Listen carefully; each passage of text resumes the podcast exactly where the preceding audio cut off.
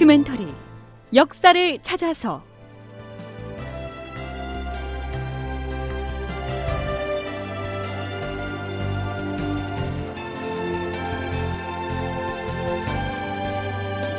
제 878편 시체가 남강을 메웠다. 극본 이상락, 연출 최홍준.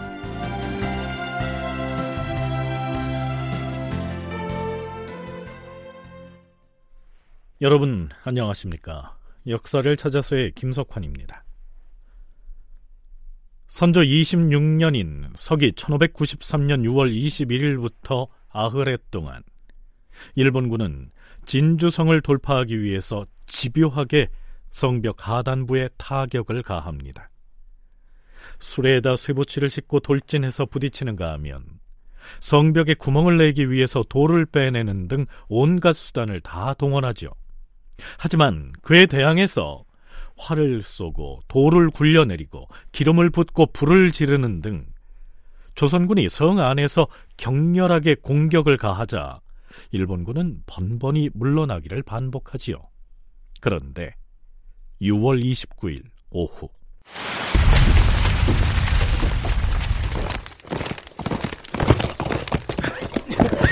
큰일 났습니다. 비가 오는 바람에 동문박 성벽이 그만 무너져 버렸습니다.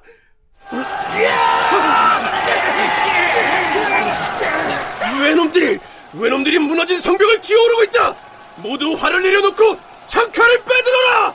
성벽을 넘어오는 외적을 살려두지 마라.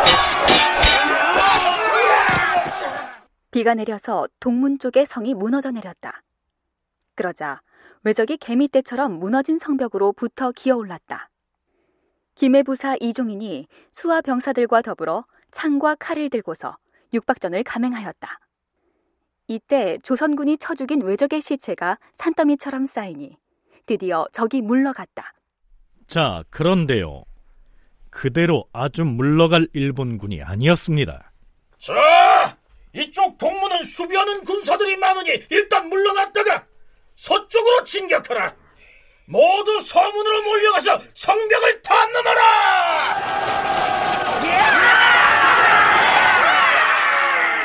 진주성의 서문 쪽은 창의사 김천일의 군사가 수비를 담당하고 있었지요. 일본군은 운체, 즉 사다리를 걸치고서 성벽을 타넘어 들어옵니다. 물러서지 마라! 망가른 자는 목을 팰 것이다! 맞서 싸워라! 그러나 전세는 기울어서 이미 돌이킬 수 없는 지경이 됐죠. 외적은 창의사 김천일의 군사가 지키는 서쪽과 북쪽 성문은 병력이 미약하다는 것을 알고서 대규모의 군사를 서쪽 문에 투입해서 전력으로 공세를 취하였다. 김천일이 거느리던 창의군은 대규모 왜군이 진격해오자 끝내 버텨내지 못하였다. 서예원은 무리들 사이에서 몸을 빼낸 다음 도주를 시도하였다. 김해부사 이종희는 적이 쏜 조총을 맞고 죽었다.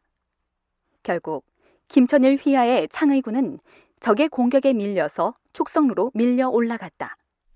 자, 그렇다면 조선 최초로 국가로부터 인정받은 의병장인 창의사 김천일이 어떻게 최후를 맞이하는지부터 짚어보겠습니다. 장군! 장군! 장사나리! 지금 외적의 무리가 성 안으로 쏟아져 들어와서 이제 이미 사세가 기울었습니다. 자, 저, 희들이 부축할 테니 어서 몸을 피하십시오. 지금 이곳을 빠져나가서 남강을 건너면 목숨을 보존할 수 있을 것입니다. 창의사 나리, 저희들과 함께 몸을 피하십시오. 부하들이 달려와서 김천일을 부축하며 피하기를 권했지만 김천일은 꿈쩍도 하지 않았다. 김천일은 최경회, 고종우 등과 함께 촉성로의 청당에 나란히 앉아서 좌우를 돌아보며 이렇게 말했다. 오늘 이곳을 나와 그대들이 나라를 위해 죽을 장소로 정합시다. 여기에서 김천일과 함께 나란히 앉았다는 사람들 중에 최경회는 앞에서도 언급했듯이 경상우도 병마사고요. 고종훈은 김천일과 함께 전라도에서 의병을 일으켰다가 금산 전투에서 죽음을 맞이했던 의병장 고경명의 아들이죠.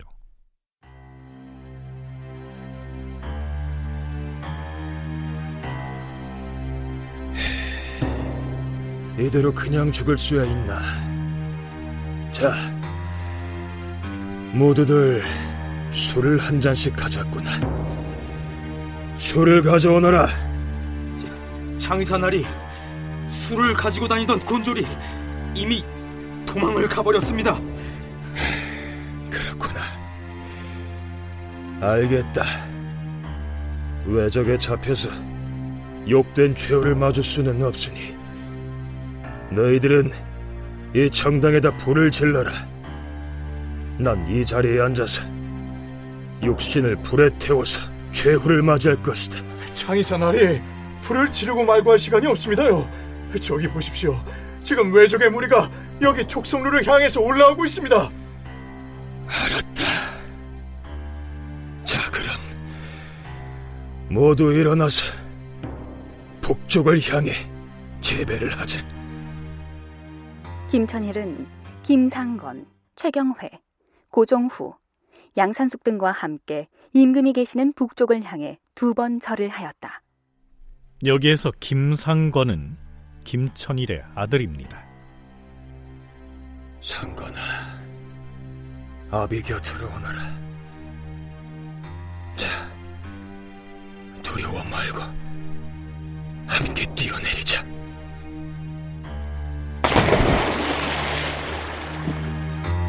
김천일이 아들 김상건을 안고 강물로 뛰어내렸다. 뒤이어서 경상 우도 병마사 최경회와 죽은 고경명 의병장의 아들인 고종우 등이 줄줄이 남강에 몸을 던져 자결하였다.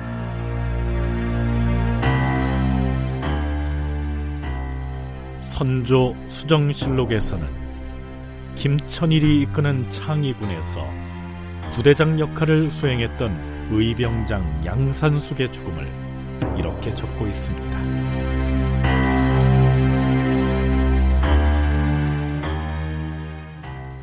내가 모시던 장의사께서 스스로 강물에 투신하여 죽음을 택하였는데 내가 모름지기 창의군의 부대장으로서 어찌 구차하게 죽음을 모면하고 혼자만 살아남겠는가?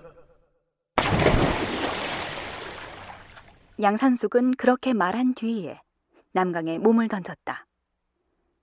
사실 산숙은 헤엄을 아주 잘 쳤으므로 죽지 않고 살아서 물 밖으로 나올 수 있었으나 그는 끝내 물 속에 잠겨들어서 김천희를 따라 죽음을 택하였다.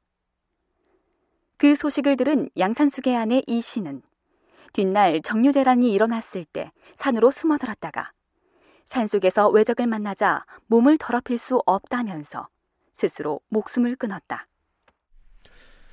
네, 우리가 예전에 다루었던 금산성 전투에서 의병장 고경명은 위기 상황을 맞이했지만 마음만 먹으면 현장을 피해서 목숨을 보존할 수도 있었죠. 그럼에도 불구하고 주변의 만류를 물리치고 결국 꼿꼿하게 앉아서 죽음을 맞이하지 않았습니까? 진주성이 함락됐을 때 창의사 김천일도 마찬가지 선택을 합니다. 글쎄요. 피할 수 있으면 일단 피해서 살아남았다가 다음을 도모하는 것이 현명한 처신일 것 같은데 왜 그런 선택을 했을까요? 국방부 군사편찬연구소 김경록 선임연구원은 그 배경을 이렇게 설명합니다. 의병장이 창의를 하게 되면 가장 핵심적인 구성 요소는 누구냐면 가솔입니다. 자기 밑에 있는 하인배 또 하나 소작농들 이네들을 동원을 해서 내 땅, 내 고장, 내 지역을 안전하게 지키자라고 하는 겁니다. 그래서 실질적으로 의병들은 이렇게 보시면 좋을 것 같아요.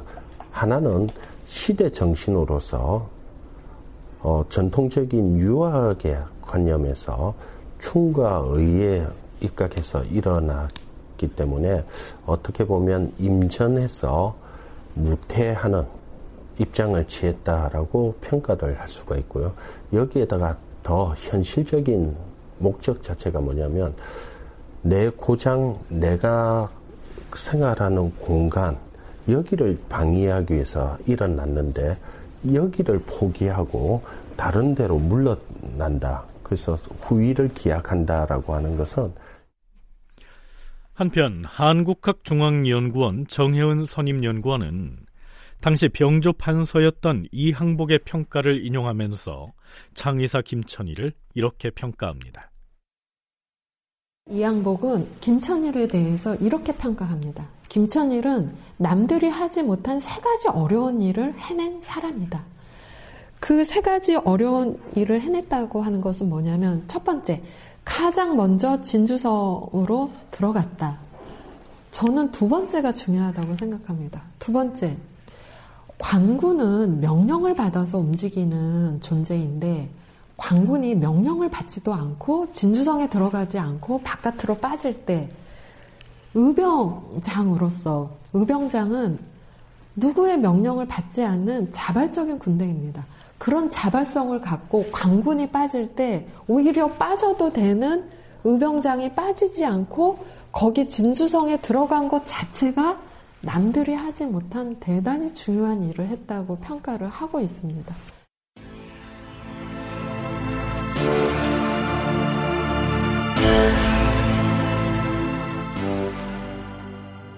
그런데요. 당시에 채찰사였던 유성룡은 자신이 쓴 징비록에서 김천일에 대해서 약간 부정적으로 기술하고 있습니다. 이렇게 말이죠. 김천일이 거느린 군사는 모두 서울의 시정에서 모집한 무리들이고 김천일도 또한 전쟁에 관한 일은 알지도 못하면서 자기 고집이 지나치게 심했다.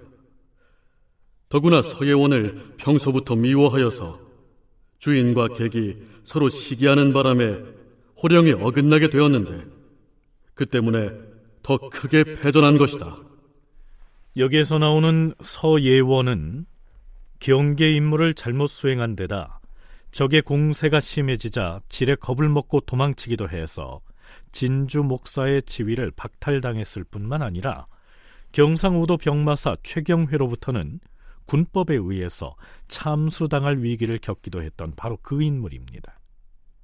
그런데 유성룡은 전투가 진주성에서 일어났으니까 진주 목사인 서예원이 주인이고 서울에서 내려간 김천일은 외부에서 흘러 들어간 개개 처지인데 이 김천일이 서예원을 미워하면서 제대로 대우를 안 해준 탓에 전투에서 더 크게 진 것처럼 쓰고 있는 것이죠.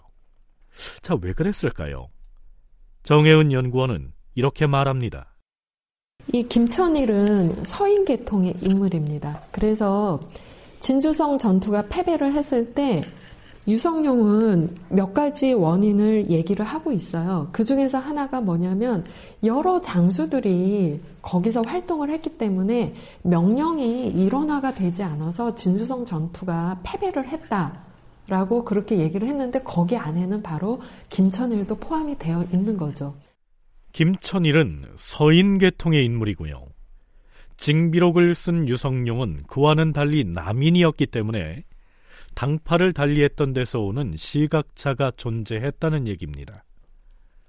뒷날 조정에서 제2차 진주성 전투의 전공을 논할 때에는 임금인 선조도 김천일에 대해서 이조 판서와는 견해의 차이를 내보입니다.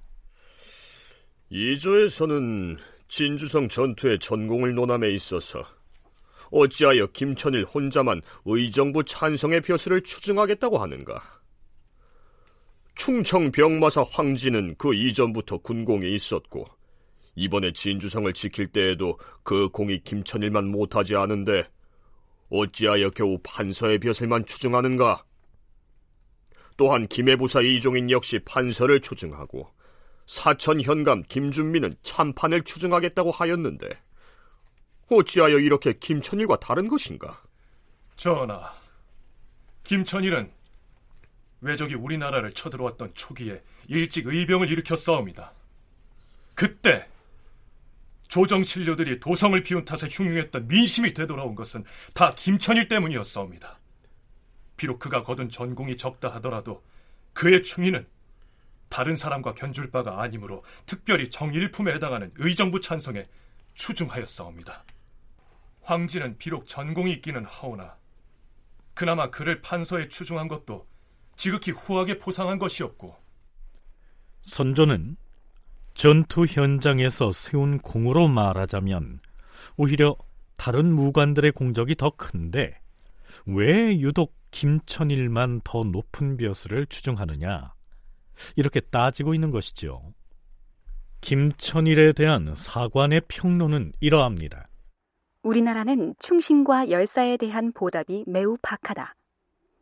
김천일이 세운 공이 이와 같은데도 진주성 전투 직후에 찬성으로 벼슬을 추중한 뒤에는 단 한 번도 실질적인 혜택이 자손에게 주어진 적이 없었다. 그의 사당을 건립하자는 논의도 남쪽 사람들이 먼저 들고 나왔을 뿐 조정에서는 누구 하나 언급이 없었으니 이러고서야 장차 어떻게 신하들에게 충의를 숭상하라고 권장하겠는가. 김천일이 제2차 진주성 전투에서 죽음을 맞았기 때문에 그 뒤에 있었던 김천일에 대한 평가를 되짚어 봤습니다.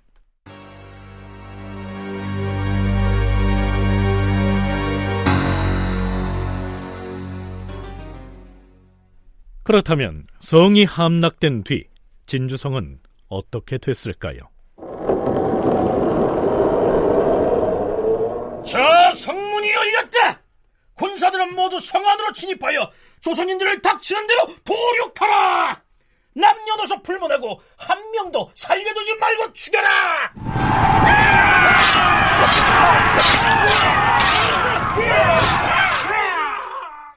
성이 일단 함락되자 외적이 대대적으로 도륙을 자행하였다. 서예원도 도망다니다가 결국 죽음을 면하지 못하였으며 성 안에 있던 장수와 군졸들이 몰살당하였다. 거제 현령을 지낸 김준미는 밀려오는 적진을 향해 단독으로 말을 달려 돌진하였다. 외국에 오란 캐들은 내 칼을 받아라!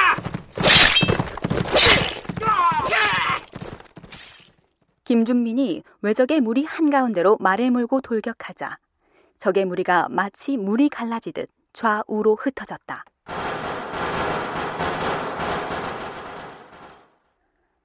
외적은 한참 동안이나 그를 향하여 공격을 퍼부었으나 탄환과 칼이 모두 그의 몸에 명중되지 않고 비켜 지나갔다.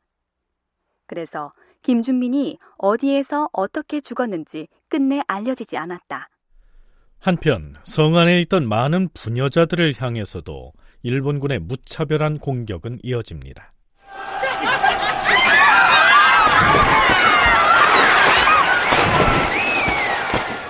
성 안에 있던 부녀자들도 앞을 다퉈 남강에 투신 자살하니 시체가 강을 가득 메웠다. 대략 죽은 자가 6, 7만이나 되었는데 진주성을 지키겠다고 들어간 관군과 의병의 수가 6천쯤 된다고 했는데요. 6, 7만이 죽었다면 남녀노소의 주민 희생자들이 그만큼 많았다는 얘기가 되겠죠. 다큐멘터리 역사를 찾아서 다음 시간에 계속하겠습니다.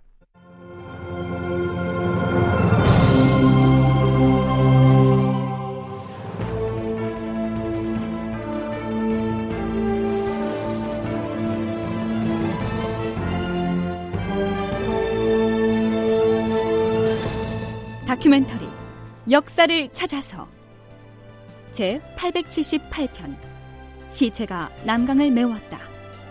이상락 극본 최홍준 연출로 보내드렸습니다.